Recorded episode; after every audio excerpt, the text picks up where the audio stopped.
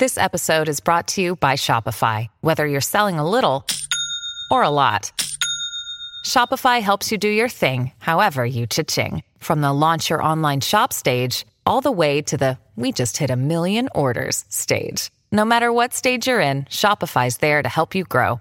Sign up for a $1 per month trial period at shopify.com slash special offer, all lowercase. That's shopify.com slash special offer. You're listening to Cane and Corey. Yeah, how the hell are you? My name is Cane. That's Corey. What's up, everybody? Showing off the muscles today. Did you wear the tight shirt on purpose? Because Mike Diamond, our guest here in a few minutes, is uh, all buff. I wore the only shirt I could find. I wore the only shirt that was hanging out of that box right there, and I grabbed it and I put it on real quick because I had to take a piss this morning, and my fiance's family's out there in the living room. wow. That's a lot of detail So, of that story. This was the first shirt that I grabbed when I had to pee pee. So just just remember that. That's why it's so No. wrinkly. It looks fine. Looks Nice. better than producer Jay. What's up? Damn, Hey, man. how are you? What? It's just the first thing he hears on the show is, "You look like shit." What's up, man? Oh, I didn't say that. That's just how you're interpreting it. I did not say he looks like shit. What did you mean for it to me? What would you? How did you mean for it to sound? Well, that's how he'll take it. Yeah. Captain Sensitive. He sent me a text yesterday.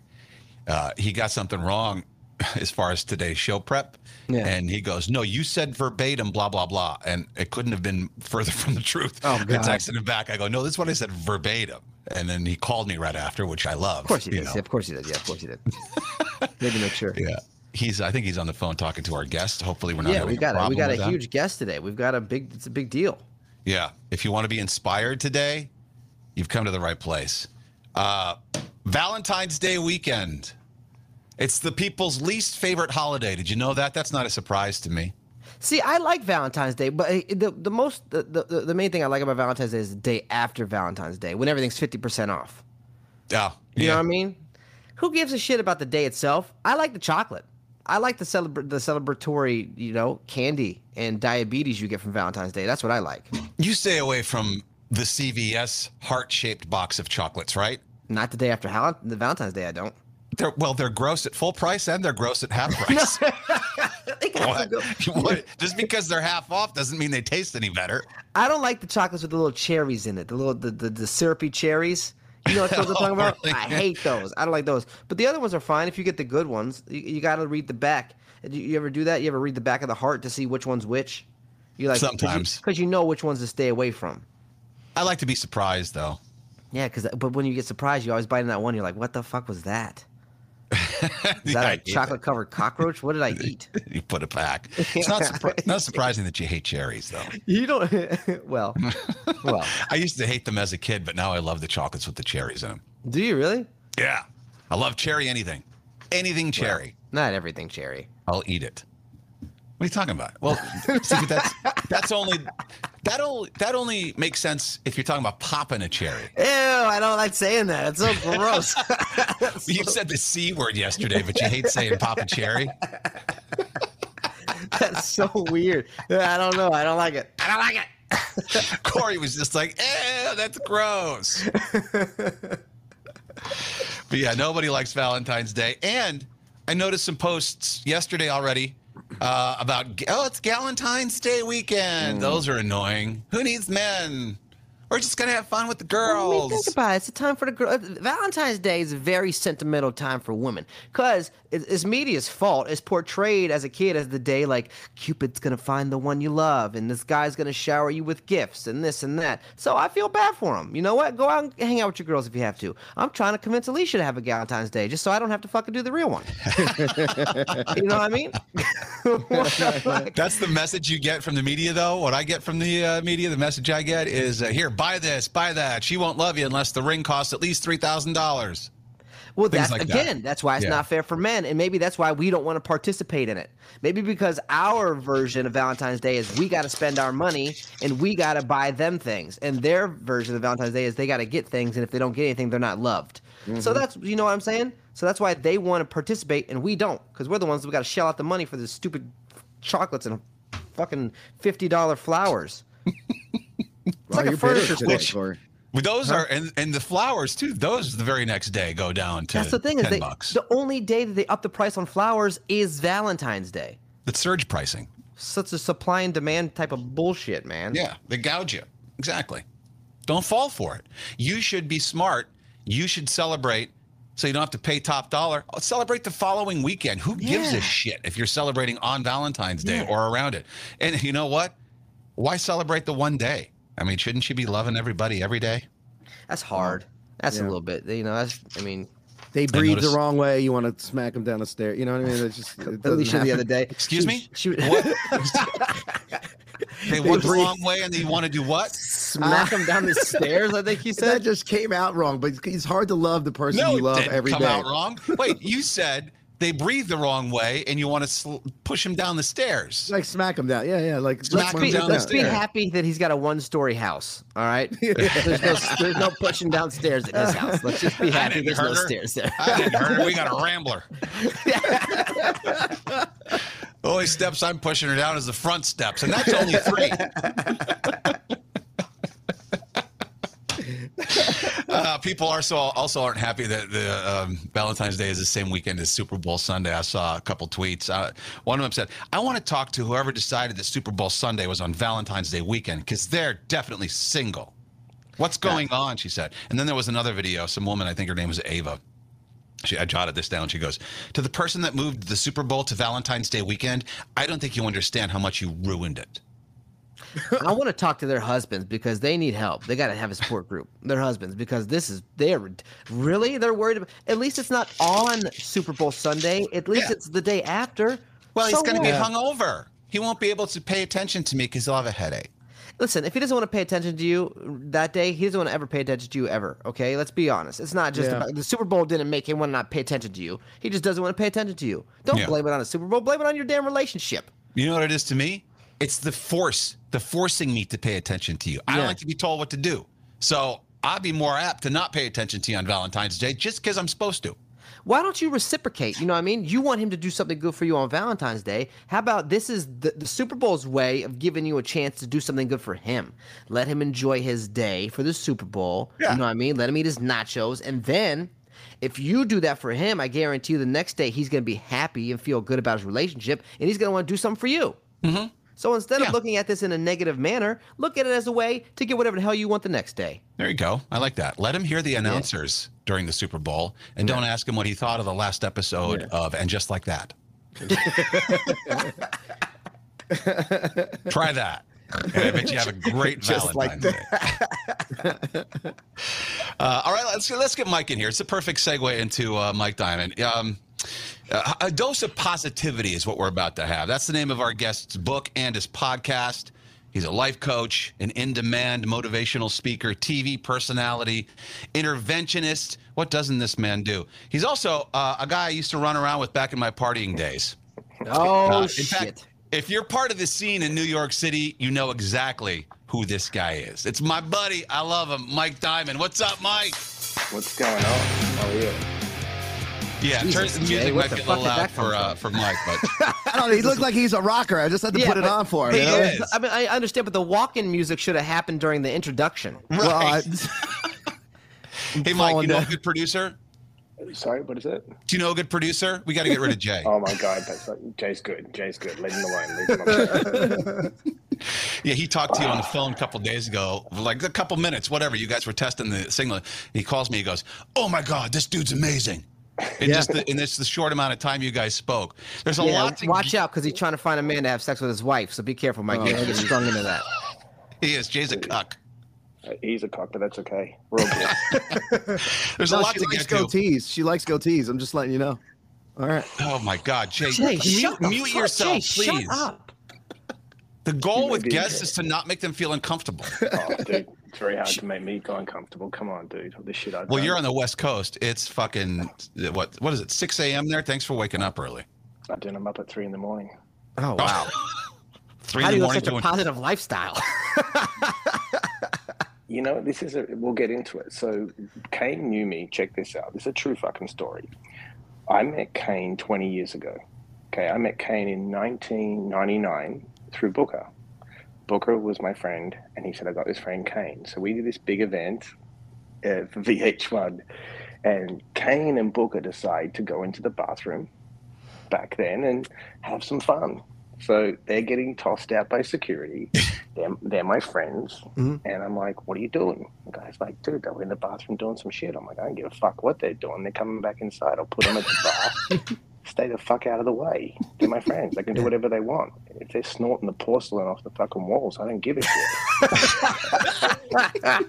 Booker comes up to me. He goes, I'll be honest with you. I thought I was done at K Rock. I thought I was done for the rest of my life. He goes, You just walked over and told that guy to fuck off. I'm like, Dude, we can do whatever we want. Like, to whatever we want. New York City back in the day, I used to do blow in front of cops.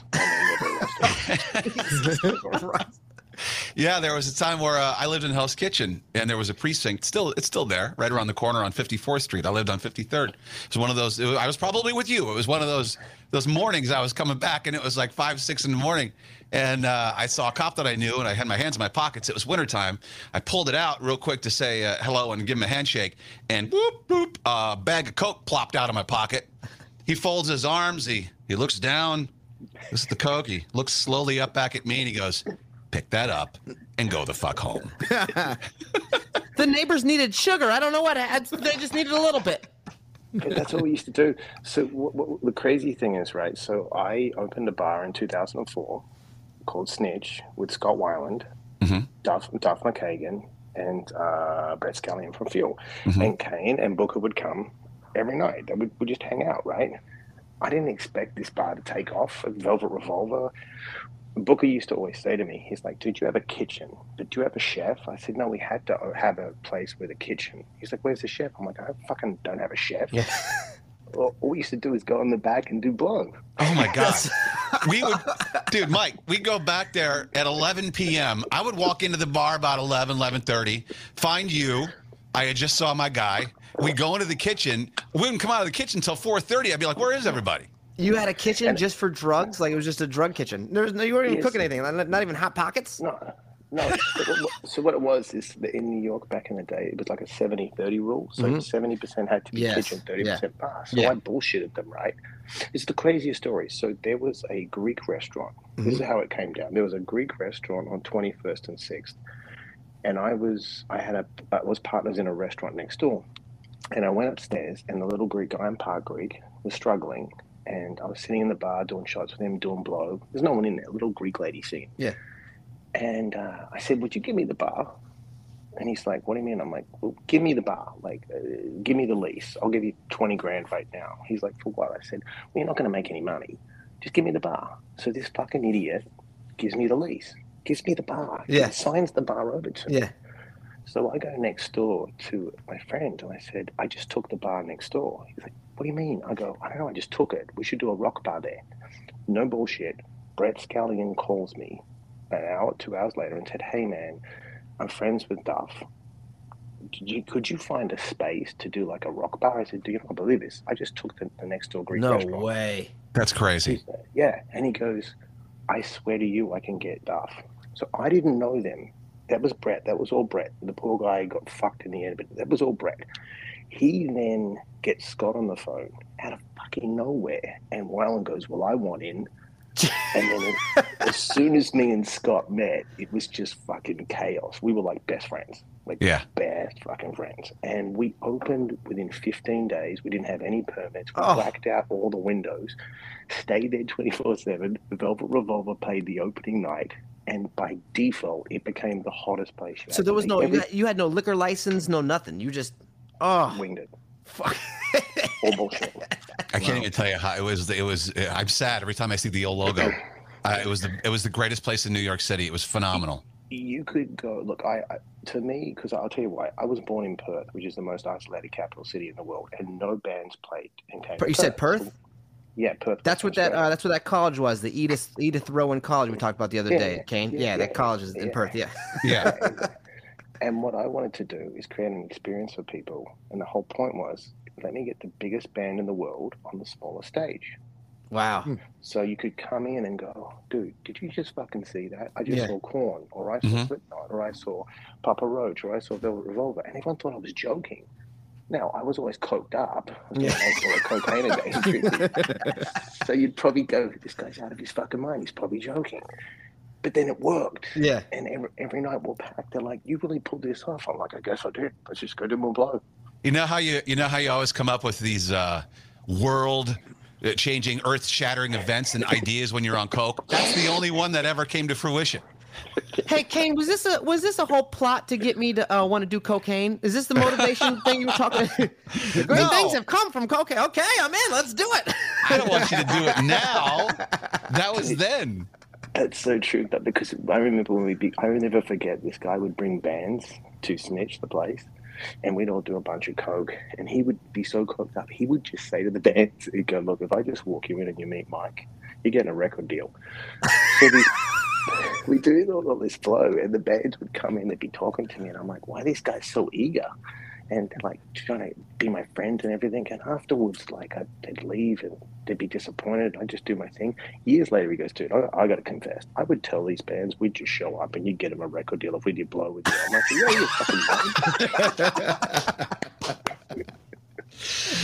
That's awesome. What are you talking about? Yeah, that's what it was. That's and then it was well, that's sorry. That's the years. Those are the the, the uh, we can tell many more stories, but they're all the same. We did blow until four in the morning and blah blah blah blah blah. Uh, what I'm curious now to know is is man, I mean, you completely turned it around. And uh, can you tell the story? How you just decided, just one day, spur of the moment. This is the first time I heard the story was a couple days ago, talking to you on the phone. How you just decided to quit and where you were when you decided to quit.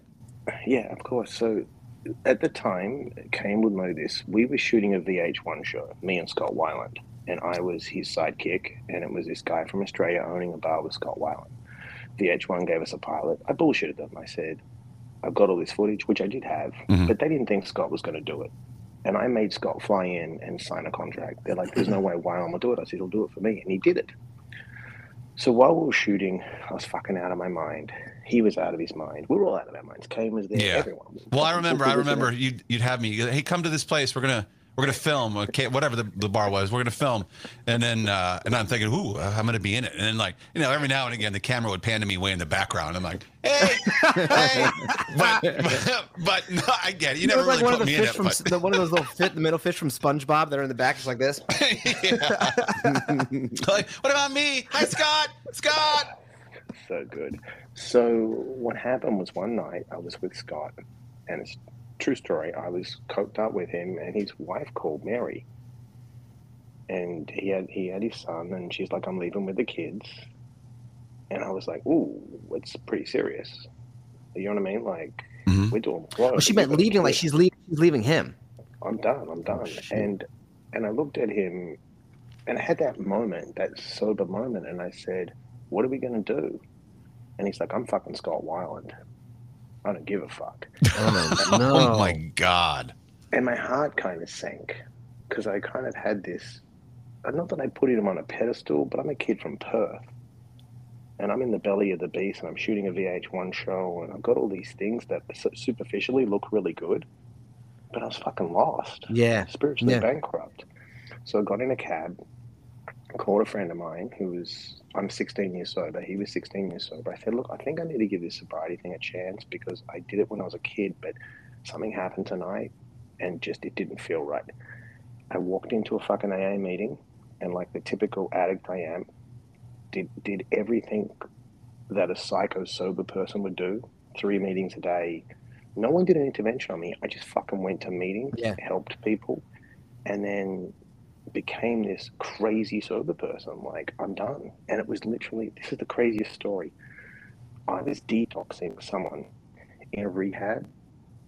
The Weiland died in the back of his tour bus. Oh, shit, Ooh. man. Wait, say that again. You broke up a little bit. The day. The day I was detoxing this client, because I, I, well, so this is a crazy story. So, I had a, I, I did a bunch of TV shows like New York Inc., all these TV shows, right? And then I was I got an agent, and I was like, you know, I think I should just get people sober for a living. So it's just crazy. This lady hires me. The bullshit. She's like, "Will you go anywhere at any time?" I said, "Yeah, yeah, yeah." So she gives me an address to find someone. And the kid's in a crack house. Mm. I go, "What do I do?" She's like, "Can you take him to rehab?" I'm like, yeah, I guess so. So I'm in the crack house with a kid. I take him out, and uh, I'm like, he can't, he can't go now. I'll get a Motel Six. So I lay on the floor for five days in this Motel Six. That's about it. That's Okay. appropriate for crack. You know what I mean? What, what you Motel can't, get, you can't, you, want to be doing the Marriott. Yeah, you're, you're not, you're not going. I you're mean- not bringing a crackhead into Yeah. into the fucking. If you're gonna throw up a lot on a floor of a motel, make it Motel Six. I would have chose Red Roof Inn, but Motel Six is good. it was in my budget at the time. Yeah. So I, I ship him on a plane, and the lady calls me back that gets me the job. She's like, What did you do? I said, Well, you told me to get him to rehab. She goes, But you spent five days in a fucking Motel 6 with him. I said, You gave me a job. yeah, She's like, What are you talking about? The guys I hire don't do this. yeah, I go, whoa, whoa, whoa, what are you talking about? You you gave me a fucking job to get people sober. This ain't Yeah. a fucking joke. People die. yeah. So instantly, I became this guy that would go anywhere at any time to get people sober. You're like a fixer, but like actually fixing people. Like, like you know what I mean? like like a like a fucking bounty hunter. The Yeah. crackheads. It's crazy how that happened. can you can you imagine that TV show? They're like- they fucking they fucking see they fucking see you and they just fucking "Ah!" they just run and jump, they're jumping over buildings and lifting cars and shit. Dude, I'd watch that. I got to tell you something fucked up. Okay, so this is funny. So I don't know if you guys ever saw the Paris Hilton documentary, and Paris Hilton was saying that these guys came into her house and dragged her off in the middle of the night. I don't know. I don't. I don't, no, I don't think so. No. Oh, oh, okay, I get paid to do that sometimes. That's I, Wow. that- some people need that though. That's like It's illegal kidnapping. yeah. Yeah. That's fucking crazy. Just- Do you have to break into, or do they at least let you in? No, this is the best thing. This, you'll love this. So I meet the parents. They're all fucked up, and then they give me a contract, and that means the, I own the kid. He's under eighteen. They can't do anything. So I come in with two heavies, but I hide the heavies. It's just me, and I'm trying to be nice, and I try to do it like like a real interventionist. Like, hey, you're making bad Yeah. choices, disempowering Yeah. choices. Just come with me, and I'll drive you across state lines, and we'll be good. Yeah. Kid's high on drugs. He's like, fuck you, motherfucker. I'm like, okay.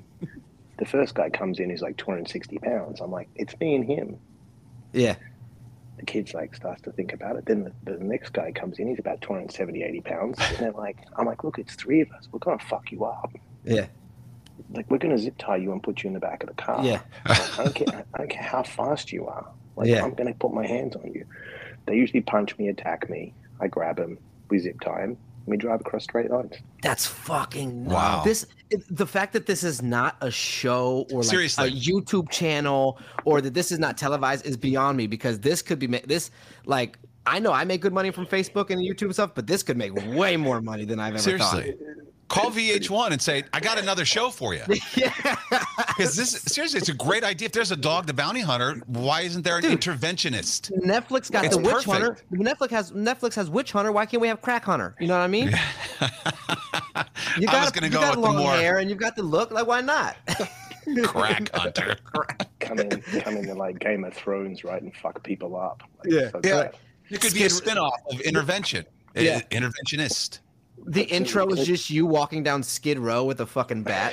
they're, all fucking, they're all running away. all jokes aside, though, it's pretty cool what you do. That I mean, that's the fact that you actually go in and you actually are helping people. Like that's that's amazing. Like that's but that's that's another aspect of the story is like you got this part that's kind of like satirical and funny because like you're you're catching them, but then you got the part to where like people can see the fact that like you've actually helped them out and like they got healthy. You know, that's great.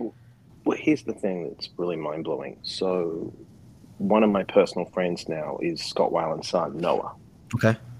And if you want to get really deep, right? And I told him this. Um, I got him off fentanyl. He's a beautiful kid. Um, so when when Noah was four, my son's age, I was doing drugs with Scott.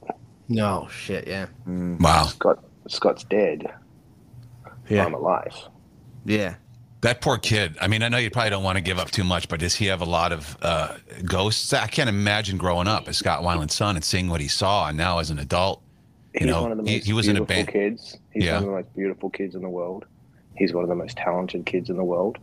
Um, I, I believe he'll he'll he'll be okay. Like I'm there for him 24 seven. Um, I mean, he posts he, he posts about me helping him and stuff, but so I'm not like like breaking any anonymity here. Right. Um, he's a beautiful kid, but what's crazy? This is what's crazy. Is some of the people that I used to party with, I now get their kids sober. Yeah. Mm. Wow. And there you are on the other side of it, helping them out. Yeah, and I used to be the fucking guy in the fucking basement doing blow. Yeah. Yeah, but you but the thing is you you decided that you wanted help. You can't help someone that doesn't want help. You know what I mean? No, you no, decided that you you you decided that you wanted help and you got it for yourself. Here's the thing that people don't understand. People say, "Oh, you save lives." I can't save someone's life. There's no such thing as saving a life. What I can do is intervene and help someone make a better choice. Yeah. Do you know what I'm saying? There's no Yeah. saving a life. I can't fucking. There's no saving a life. You're gonna die anyway. But are you gonna die fucking messed up, or are you gonna die healthy and, and making good choices and being of service to others? Yeah.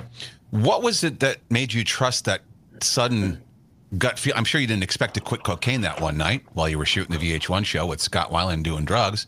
What made you trust that sudden feeling?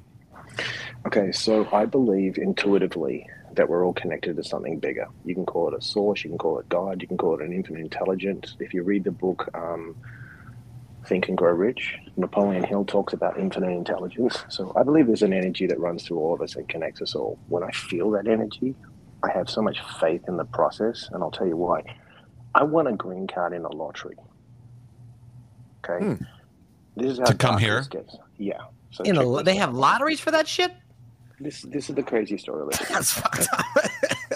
I, I was at acting school. I was at acting school, and a teacher that I was with took advantage of a student in front of me. Hmm. He he drugged us. I couldn't help her. The next day at class, I went to the dean and said, "Look, you need to kick this motherfucker out, or I'll leave." Because we went with him, he drugged the girl. The girl didn't want me to say anything, but she couldn't have been treated like that, right? Damn. The dean goes to me, You have to leave then. I said, I'll leave. I was walking down an open air mall in Australia, and there was guys selling clothes. So I knew the guy that ran the shop, and I walked in off the street and I said, Here's the deal. I need a job. I'll work for free. I need a job. I'm moving to America. He's like, You're out of your fucking mind. Don't you put acting school? I said, Forget that. He said, I'll make you a deal. If you think you're such a badass, the next person that walks in, if you can sell them clothes, I'll give you a job. Now, preparation, opportunity is luck. Okay, so I'm Mhm. with luck. A lady walks in, it's a menswear store. I said, no problem. I said to the guys, give me fucking space. I went to acting school, I can improvise, I'm a pretty savvy guy. Yeah. So I let her walk around the store and I'm like, okay, throw a bait. I said, Are you looking for something for your husband or your son? She said, My son. I said, Perfect. Is he about my size? She says, Yes. I said, Perfect. So what I do is I look in the window because I know that obviously the stock is in the window. I don't know the stock, and I grab the outfit out of the window in my size. I fucking go in the change room and I Mhm. put it on. And she looks at me. She goes, "I'll take it." And I turn around to the store and I go, "See, motherfucker, now I got a job." Yeah. You Wow. made her you made you made her visualize it on her son. You basically you turned you into her son. She saw it and looked good and she's like, I want it for him. Yeah. Yep. So he gives me a job. I worked there for six months. I'm making a ton of money. I was like 22 years old.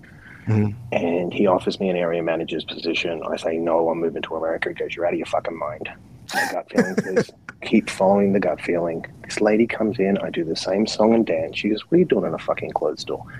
I said, I'll be honest with you. I want to move to America. You know what she says to me? She goes, you should enter the green card lottery. I'm like, you're out of your fucking mind. I'm peyote.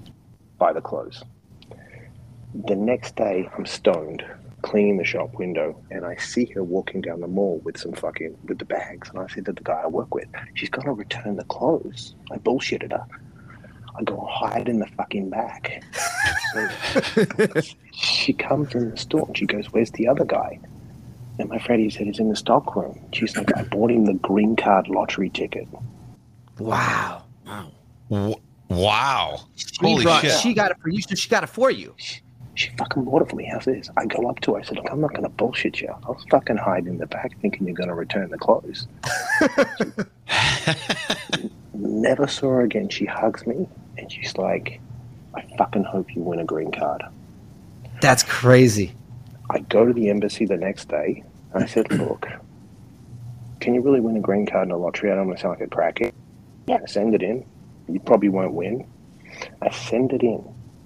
I go to the guy I work with. I'm going to take a $500 bet with you. He said, What? I said, I guarantee you I win a green card. He's like, What? I go, oh, Bet me $500. I'm, I'm going to blind bet you. Mhm. Six months later, the fucking American embassy sends me a fucking piece of paperwork saying, You want a fucking green card in your That's country." wild. That oh. is crazy. And then you go to your buddy. wild. You go to your buddy. It says C, and he goes, "Yeah, but the vet, bet was only for four months. Yeah. This was There's a clause right here. this. This was. You didn't hear me say that? No, I said that. I said four months. the six months. though. That's bullshit. because I, I have I had a similar story a couple times. I used to work at this place called Bell's Outlet, and it was a it was a it was a clothing store, kind of like you you're talking about. And my mom was a manager at one of them, and I couldn't find a job, and I was down and out, so I just worked there. And every day I'd have old ladies come up, "Why are you working here? Why are you working here?" And it got to a point where I was like, "Fuck, why am I working here?" I quit.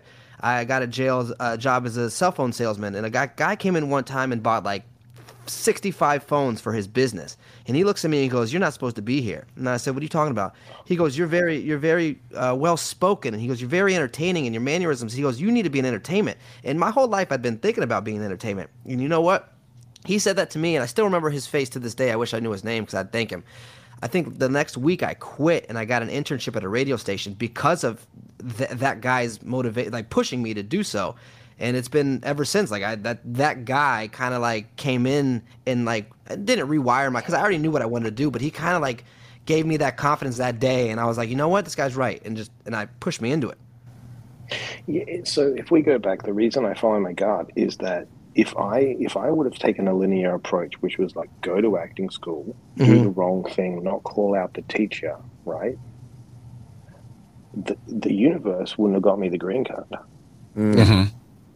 Because the universe got me into the store, and then the universe brought the lady in, and the universe gave me the fucking green card, and now Yeah. I live in fucking America Yeah. and have an incredible life. Mhm. Do you see what I'm saying? So Mhm. I always follow what feels right and have faith in the process of showing up. That's yeah. I feel that.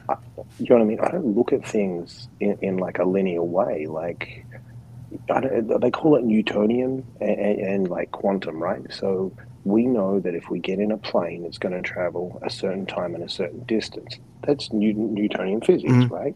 Quantum physics is a little different. That's putting something out in the universe that anything's possible. And if Mhm. I just keep staying in the process, the law of attraction states like attracts like. I'm going to attract that that is like me on that frequency. And that's the secret. there you go. But the thing is, too many people are so afraid to make those leaps. They want to stay in their comfort, and they they're taught they're taught to go to school. You're taught to get the job that you that you went to school for. You're taught this and that. People are so afraid to just step out of their comfort zone to do what they want to do.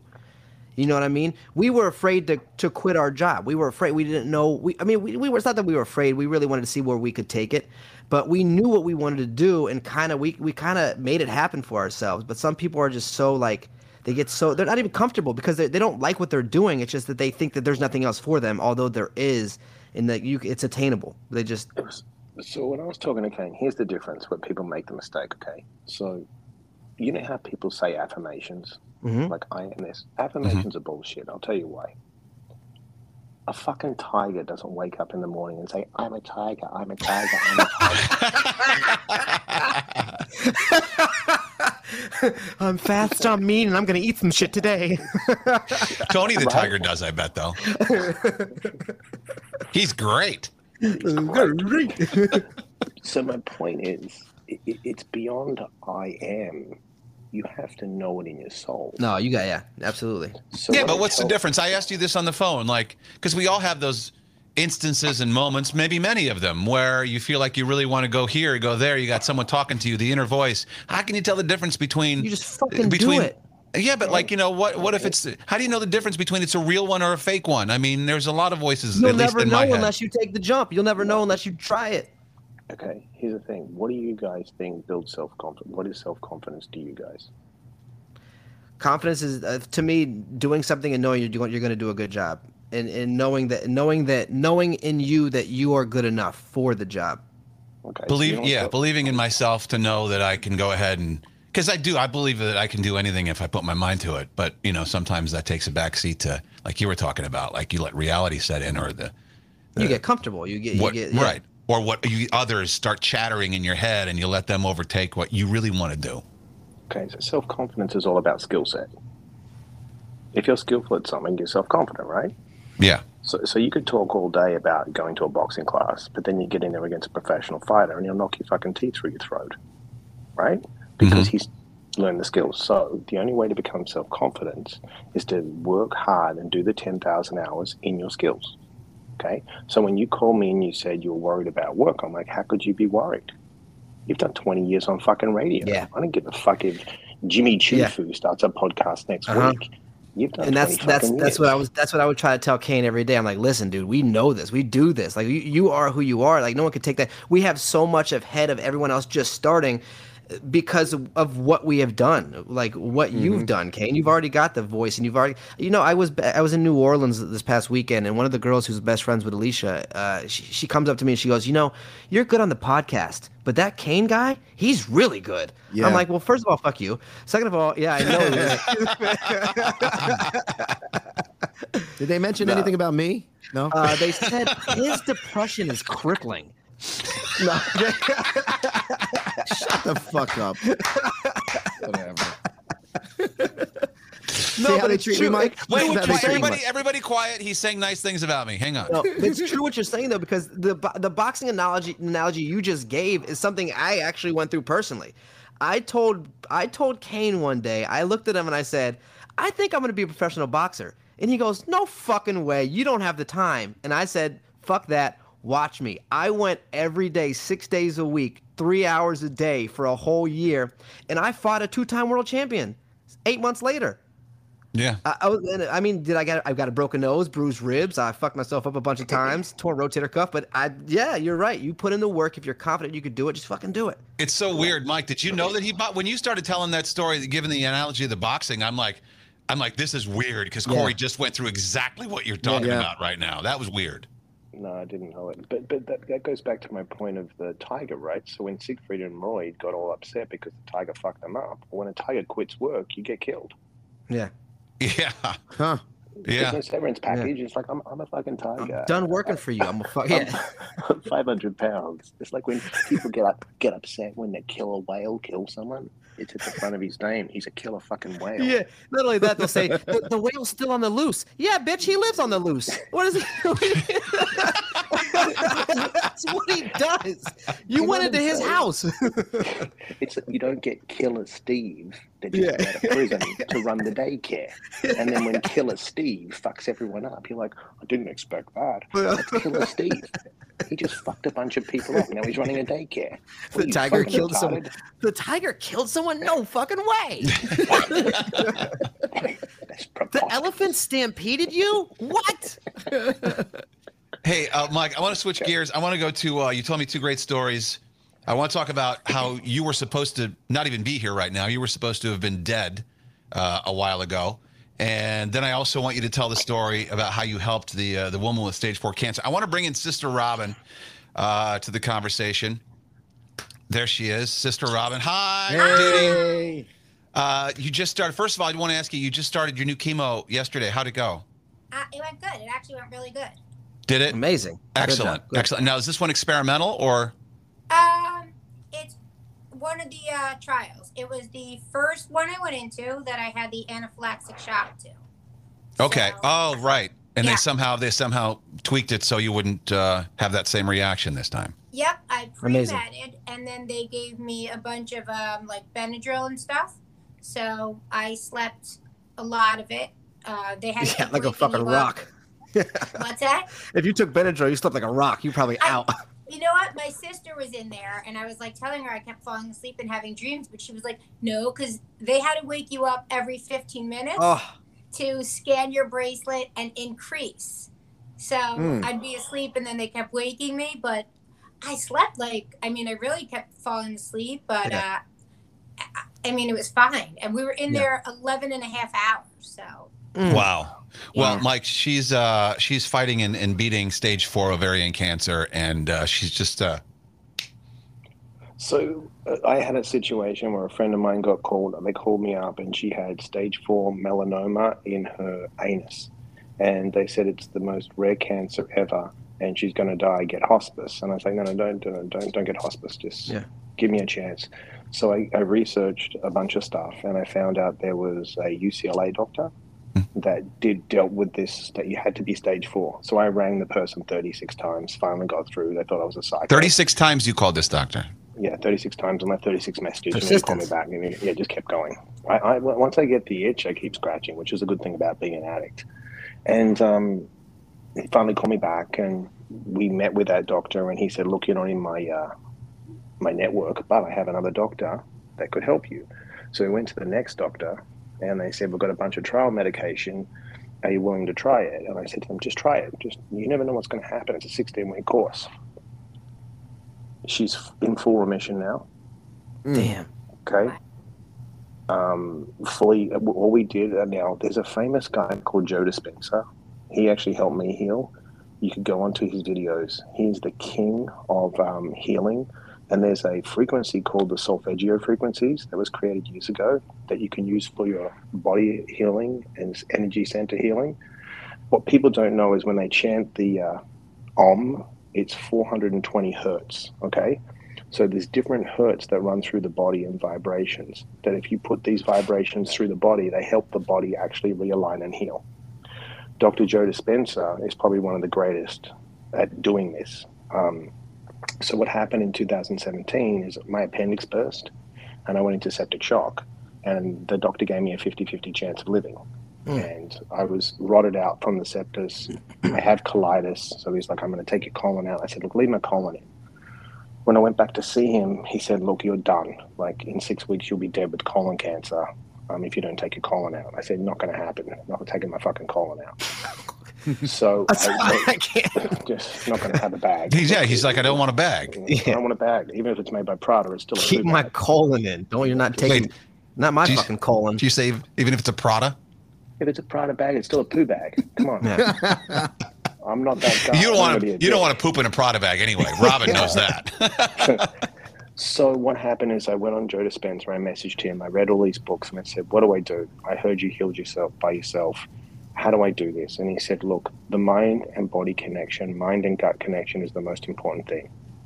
You can have no negative thoughts. You have to really, really, really implement it in your subconscious mind and de-weed any negative that you will heal. More than that, you are healed."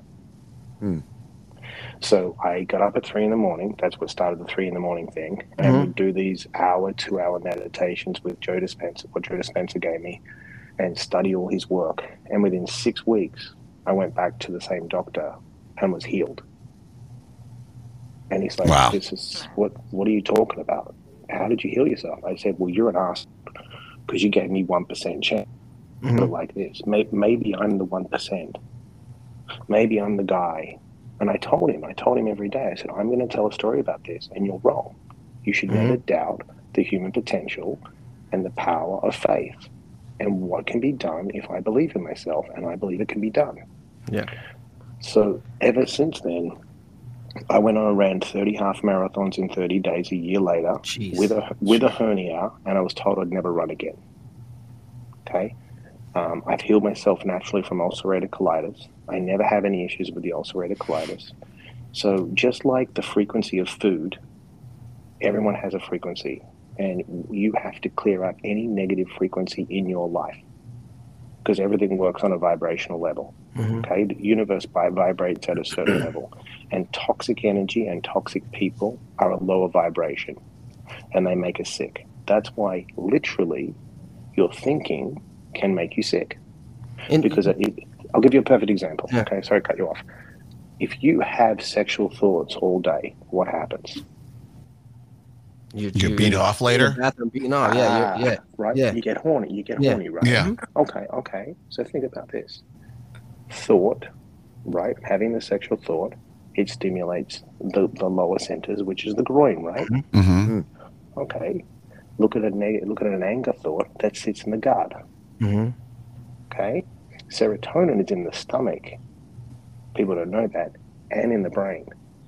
So if I can get into my heart chakra, which is my fourth energy center, and be compassionate, loving, and take care of myself, and then go everywhere from above the heart chakra up into my pineal gland, which is the top chakra, I can vibrate at a level that I don't get sick. Is that why vibrators make women so happy? God, come on. Leave it to Corey. I was I was all waiting for what Robyn was going to say and what Robyn was going to ask and how Robyn felt about what what he just said. He was like three four minutes in a row of heartfelt I direction First of all, and he said- instruction. He said, anus twice, then colon, then vibrator. You can't say that around me. I'm sorry, mom. Like, Well, Robyn, what are you thinking? I have to make you laugh because they wanted to take out my colon and give me the uh, bag. And Renee was in the room and she was crying because I said no. And Yeah. the doctor said, Well, what if it's going to save your life? And I said, No way in hell. I'm gonna die with a butthole. Yeah. There was no way that with everything else they were doing to me, was I going to walk around with the colostomy bag? Yeah. No way. I said no to that. Um, but I, I believe exactly what he's saying because the, we just switched doctors, and my doctor said, you know, yeah, I have an incurable cancer, and he, gave me a year. My new doctor just said to me, I'm not God, I'm not giving you anything. I don't, I look at me, if I didn't tell people I have cancer, I do not look like I have cancer. No, not at all. I don't feel like I have cancer. Yeah, I have pain because of where my cancer is. Right now, I have, you know, fluid in the lungs, outside the lungs, in the chest somewhere. I have a lot of pain. But unless I tell people, nobody knows. I don't believe anybody who thinks that I'm dying. What the doctor just explained to us, even with the, we're doing three chemos. And he said, I'm never going into remission. I'm always going to live with this cancer. I don't 100% believe that either. I believe that in my mind, and for all the reasons I want to live, I'm going to. I'm going to, like he said, I'm, I'm not God. I know what he probably is thinking, but I really do believe I'm going to beat what everybody is thinking or saying. I don't think I'm dying in a year. I don't think I'm dying in two years. I think my mind is going to outbeat this. When I get the fluid away, um, and I get some of the pain out of where the cancer is in these other areas in my ribs and some of the other spots. I feel like a month from now, if this chemo starts working, I'm going to be back in the gym, Yeah. and I need that. I need to build my strength back up. You can't trust them because they're the ones that told you you weren't sick in the first place. The doctors, the professionals, are the ones that told you for the longest time that you weren't sick. You Four remember? years, So why are you going to trust them now that you're going to? yeah. They, yeah. If they didn't know before, what do they know now? You know? Right.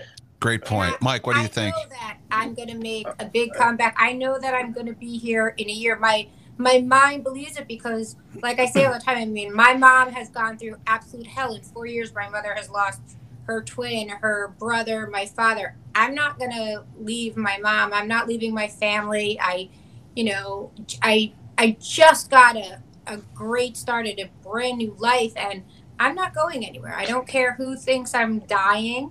Um, I'm not. I mean, not. I want to stay, and my mind is telling me you're staying. You're not going anywhere. Here- Here's the thing, uh, Robyn. Here's the thing, Robyn. There's a, you, you go beyond believing. You know you're fine. Does that make sense? You have to tell yourself it's already Yeah. done. I'm, I know I'm going to heal. I, I knew I was going to heal. There was no fucking doubt in my mind I was going to heal. I give myself no doubt, right? When he said 1%, I said, dude, imagine if I owned 1% of Amazon. Mm. I, I want to be the one percent. I want to be the guy that people tell stories about, and that's that's the seed of hope I plant into people every day. I'm just a regular guy that's willing to pay the price. That's it, and I do the work. There is no way in the world someone is going to fucking diagnose you and tell you that you're going to die. Who the fuck gives that guy the power? Seriously, Exactly. I've wa- I've watched fucking people that should I should have been dead years ago from all the cocaine drinking and bullshit I did. And I even said to my wife, I said, if the cocaine and the fucking crack didn't kill me, you think these appendix bursting's going to kill me? Yeah. You need to fucking chill the fuck out. This guy's out of his mind. Fifty percent Right. chance I get better odds in Vegas. Fuck you. You should have saw what I did to an eight ball. Look, I, I don't want to get into like a, a COVID debate, right? But when I got COVID, this guy goes to me, "Were you worried Cane could fucking kill me. The amount of drinking I did, you think fucking COVID's going to kill me?" Yeah. Dude, it's like this system can take anything. So Yeah. I look at it like this: every day when you wake up, you have to go beyond believing You just say, I know. I fucking know I'm going to heal. And I know I'm going to prove everyone wrong. And you embed it so deep in your subconscious mind and your soul that it becomes undeniable. Like I said, you don't send a tiger to jungle school. He's a fucking tiger. Hmm. You're a fucking tiger. And anyone that gets in your frequency and tells you you won't heal, you can say, Mike Diamond, my friend, told me to tell you this. Go fuck yourself. Yeah. And if you All don't right. like that, take a big sandwich. It's a Mike Diamond sandwich, and you can chew on that shit and go fuck yourself. because, I've already healed. And if you don't believe I'm healed, what you'll do is you'll read about it in a book, and you'll be like, "Oh my God, you heal!" And you're like, "Motherfucker, I told you I was Yeah. going to heal. Get out of my lane." Yeah. And what do you have to and, other- and, and what do you have to lose? Like if, if anything, you're gonna have a good you're gonna have a good outlook. You're gonna live the rest of your life happy, and you're gonna be positive. There's nothing to lose from trying it and doing it. You've nothing to lose. Exactly. And exactly. And I'm doing like this doctor said to me, he goes, You have one weekend after chemo, you can't go out, and then I want you going out, doing everything you want, living your best life, and that's what I'm doing. Do Yeah. you do you do, don't listen to doctors. Okay, first no all, doctors, but f- I'm, I'm the thing. doing everything I want. you do everything right. First of all, who has the who? First of all, first of all, we all know, right, that there is a timeline, right? We don't know the timeline, but nothing is permanent. The body actually has a timeline, right? We know that, but we also know that spiritually things can go on forever. It's been proved if you break down energy, energy can be transferred, never destroyed. And we are energy if you break down cells, okay? So if someone tells you, right, and puts a label on you, who gives them the power to play God in your life?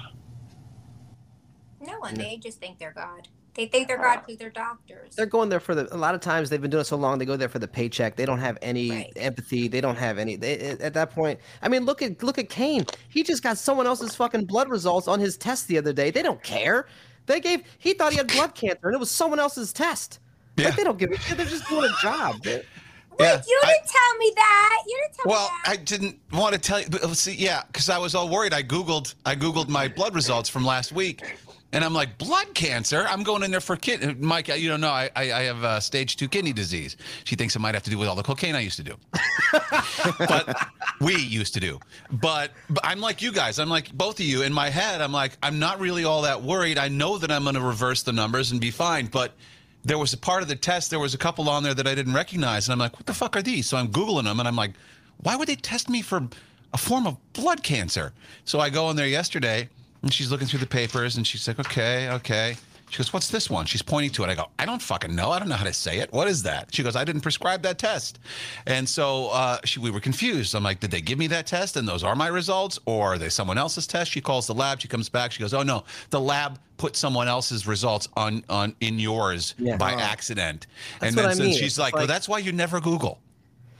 These people have their own lives, their own families, their own depression that they're going through. They, how do you figure out that they ha- feel that they can do you and five other people that they're Right, working with and, and worry about you? They got, you know what I mean? It's impossible. You got to worry about you. You have to worry about you. Look, Robyn, you're a comeback story. I wouldn't take anyone serious. I wouldn't take their opinion as fact. I would just do you. Get up every day. Look, how about this, right? What if you live to fucking 80 or 90 and you're a miserable person? Like the guy that, that told me I shouldn't go to America and I won the green card died at 50. Hmm. Wow. Hmm. Never, never, Wow. never went anywhere. And I and this is the craziest thing. When I went back to visit him, I said to him, I said, "Dude, you don't look good." Three weeks later, he was dead from cancer. Oh Here I, here I am, traveled the world, lived every a, billion lives, did more drugs than a goddamn that should have killed ten villages. Should, I nearly died of stomach surgery. Now I help people in sobriety, and people are like, "You don't look like you fucking aged." You know, Yeah, like, no, you look exactly the same. Not not only that, sh- sh- sh- and Robyn, you're you're going roller skating, you're at roller rinks, you're doing you're axe throwing, you're you're doing all kinds of stuff, rope courses and whatnot. I should be, uh, uh, you know, you're doing things that people should be doing every day, and they're not, and you're taking advantage of it, and like you're you're doing great.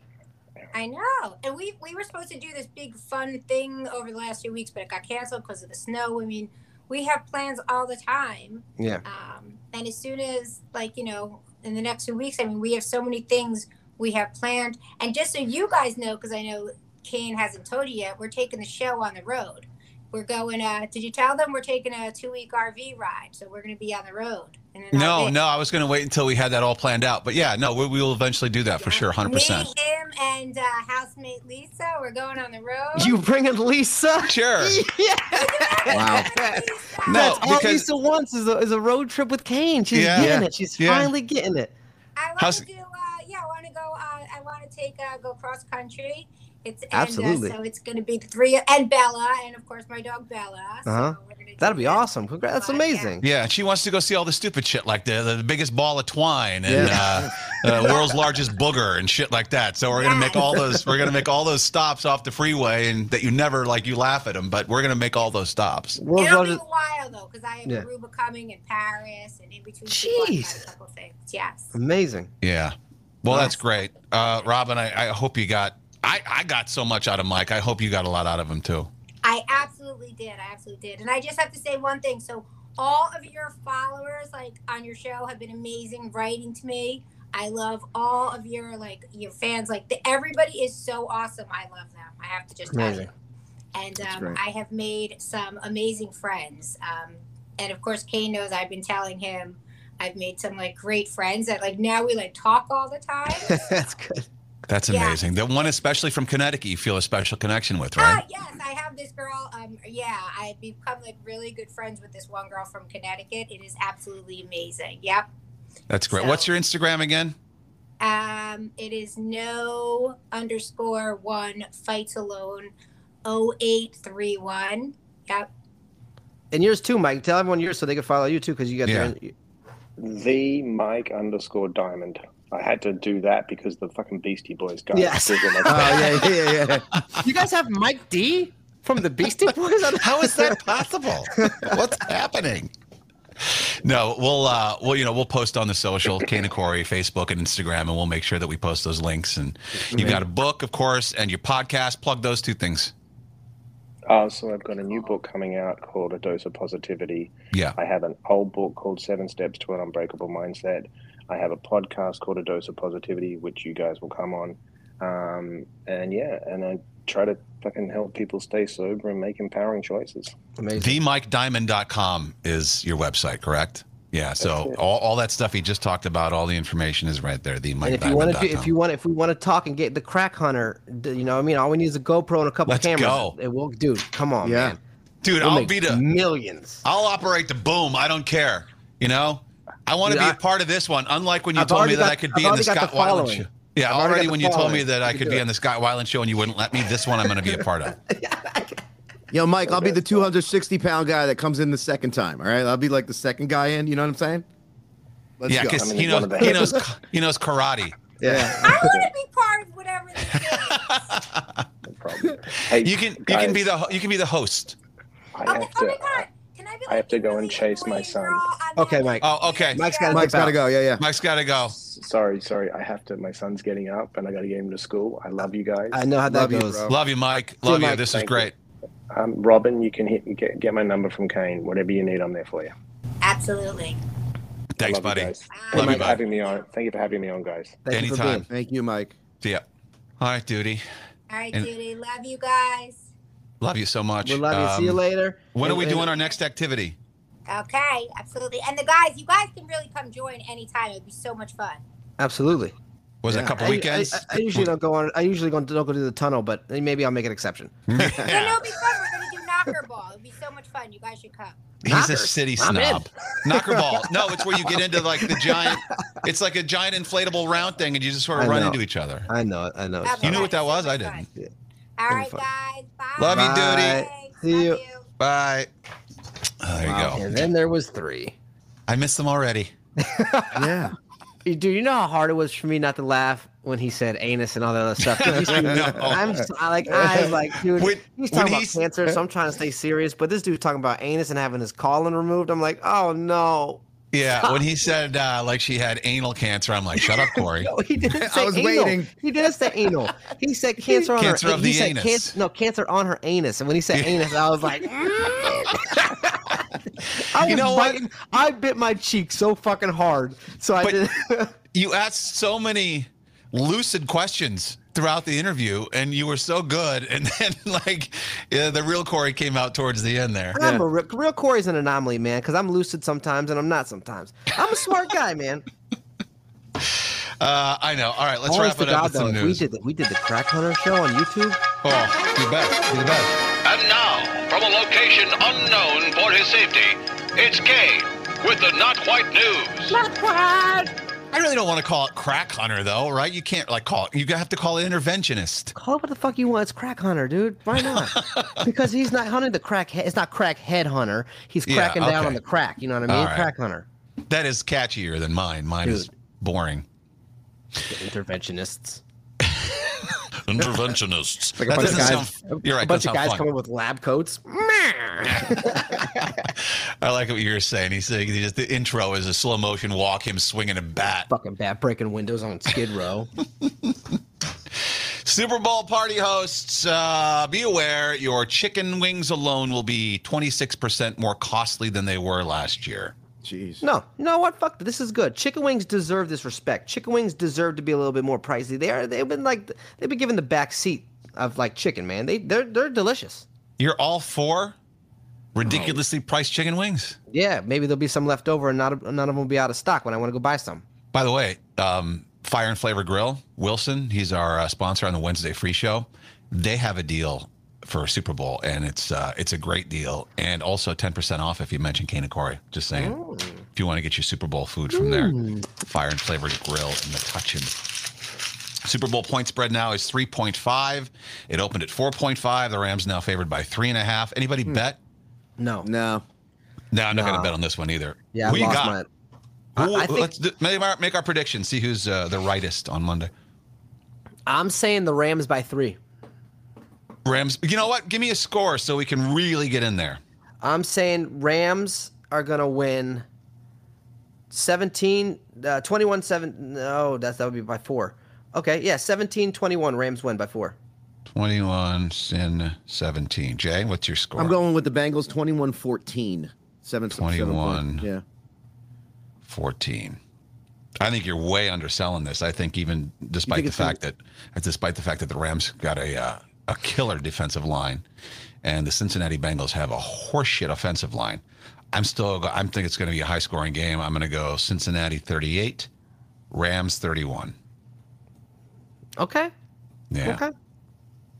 Where'd you get We'll 38 from? 30. I guess yeah. I guess that's divisible by 38, isn't it? 35 five touchdowns and a field goal. Okay. Yeah. Yeah. You know what though? In this in this NFL, you get all these weird scores, 19 to 11, Yeah. which I don't like. I, I'm a purist. When they first instituted the two point conversion, I'm like, no, I don't like that. I like Yeah. everything the way it's supposed to be. and then they'll throw in a safety somehow. There's two random Yeah. two points. It'll be two to ten. exactly Two to ten. and they move the extra point backs, and now you Yeah. miss a lot of extra points. You get these weird fucking scores. The Jets scored three touchdowns in one of the games late in the season, and they, they didn't. They missed all the extra points. It was 18. Oh, Jets. I oh, that's the jetsiest thing they've done all year. the Jets need to talk to Mike Diamond. Yeah, no shit. Pennsylvania Denny's manager involved in a uh, meth and fentanyl enterprise. He was uh, selling meth. I think it was a woman selling meth and fentanyl out of her vehicle in the parking lot at Denny's. She sat briefly with the undercover officer and the confidential informant inside the Denny's as well. But she would she would just you know oh hang on, come meet me in my car, and she'd tell him all kinds of fentanyl, deadliest drug there is almost. Jeez. She looked around and said, "Oh fuck, I thought this was the Waffle House." Uh, she's tasted the Grand Slam. Now get ready for the Grand Slammer. Hey, Like that. That was good. This seems like it defeats the purpose. Tinder has a new feature. It's a blind date feature. Oh. Um, forces you to chat with somebody before you see any pictures of them. You answer some questions, and then it matches you to someone based on common answers. It only tells you the name and the age, and then you got to talk to them before you can see their profile. Yeah, no Sounds thanks. Awful. Yeah, that defeats the purpose of Tinder. Going Doesn't Tinder it? for a blind date. You want to see Yeah. the match up with? I can talk to somebody at the bar and be uncomfortable.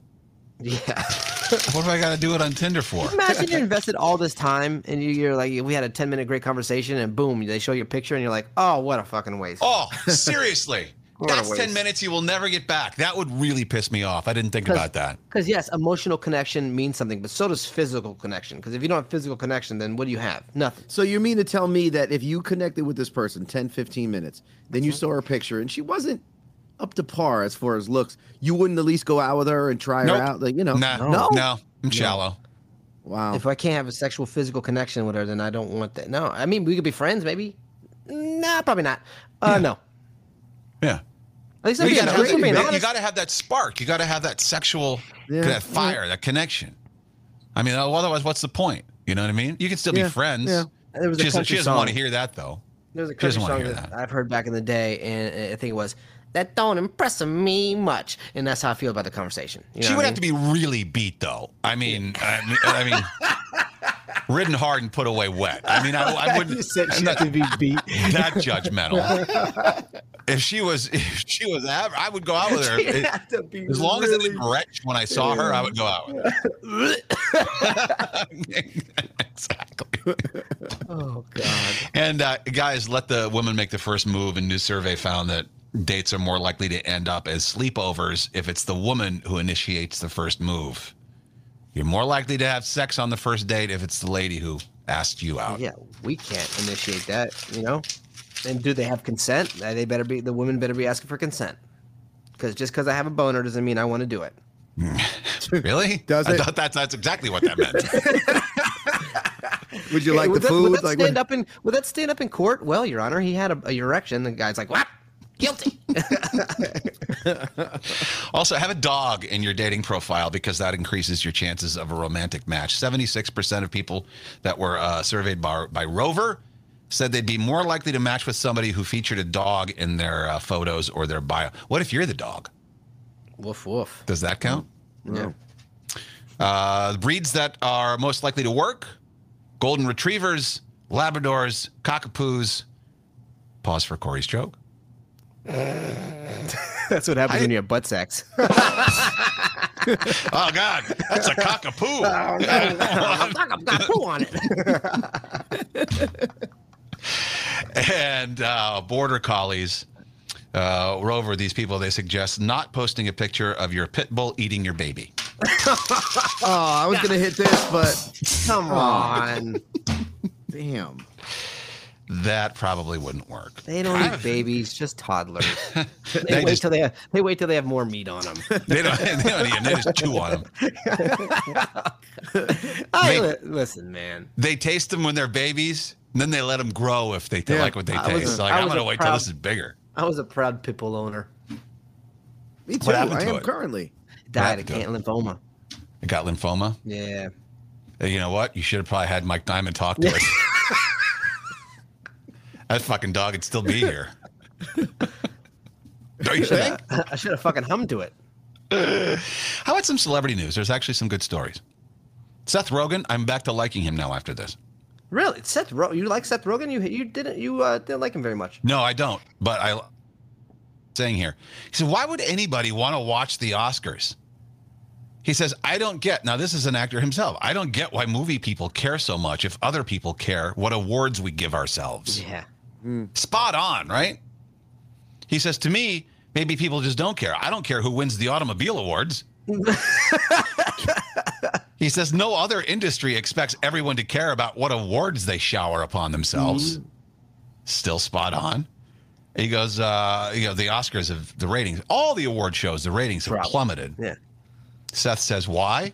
Maybe people just don't care. Maybe they did it for a while. They stopped caring. And why should they? Yeah. Amen. I haven't watched an award show. I used to watch the Grammys just because it was music and, you know, that's what we did for a living. But I can't even stand couldn't- those I didn't anymore. get through any of them. I couldn't get I, the MTV, uh, maybe the movie awards from the MTV or the music video awards. That I would watch some of that, but I could never ever get through all of it. the way they and you get the highlights. rock. You, you get the highlights Yeah. anyways the next days. That's all you need. You don't need to watch the whole thing. Yeah, and especially the Grammys, they just disrespect rock and roll. They give those mm-hmm. awards out. First of all, the bands they choose and albums they choose, like they're clueless about the genre, but then they give those awards out not even on television. They give them out like the day before Yeah. in the private ceremony. Kanye is going to threaten to drop out of Coachella. Well, he did threaten to drop out of Coachella. if Billie Eilish doesn't apologize to Travis Scott. I'm sorry, are you calling it Coachella? Yeah, what is Coachella? Oh, did I say that? I'm Coachella. All right, sorry. I don't know why I said that. Coachella. Um, Trav, let me mispronounce some more words. Yee, Yee says Travis Scott will perform with him at Coachella, but he wants Billie Eilish to apologize or he'll drop out. He wants he wants 18 year old Billie Eilish to apologize. You want an 18 year old to apologize? You're a grown man. This is a kid. I know. What she- do you know what she she he wants her to apologize for? No. Last weekend she stopped a show so a fan could grab their inhaler and she says, "I wait for people to be okay before I keep going." Oh, And so so Yee thought that was a shot at Travis Scott. And so he got insulted by that. He who's, goes, who's insulted? Wait, is Travis insulted or, or Ye? Kanye's insulted. Ye's insulted. So why does it? Travis isn't even insulted. Travis is the one that should be insulted, not you, Kanye. What the fuck? How's that He make says- sense? He says, Come on, Billie, we love you. Please apologize to Trav and the families of the people who lost their lives.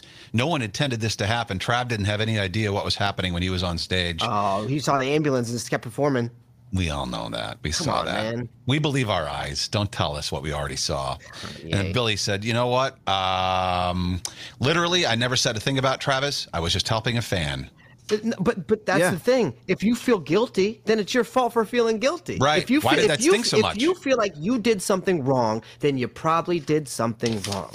Because didn't Katt Williams do the same thing? Didn't all these other artists? There was a there was a bunch of things that happened after that concert of people stopping their show and saying, "I want to stop the show for this person." Mm-hmm. Now it's Billie's fault. Why?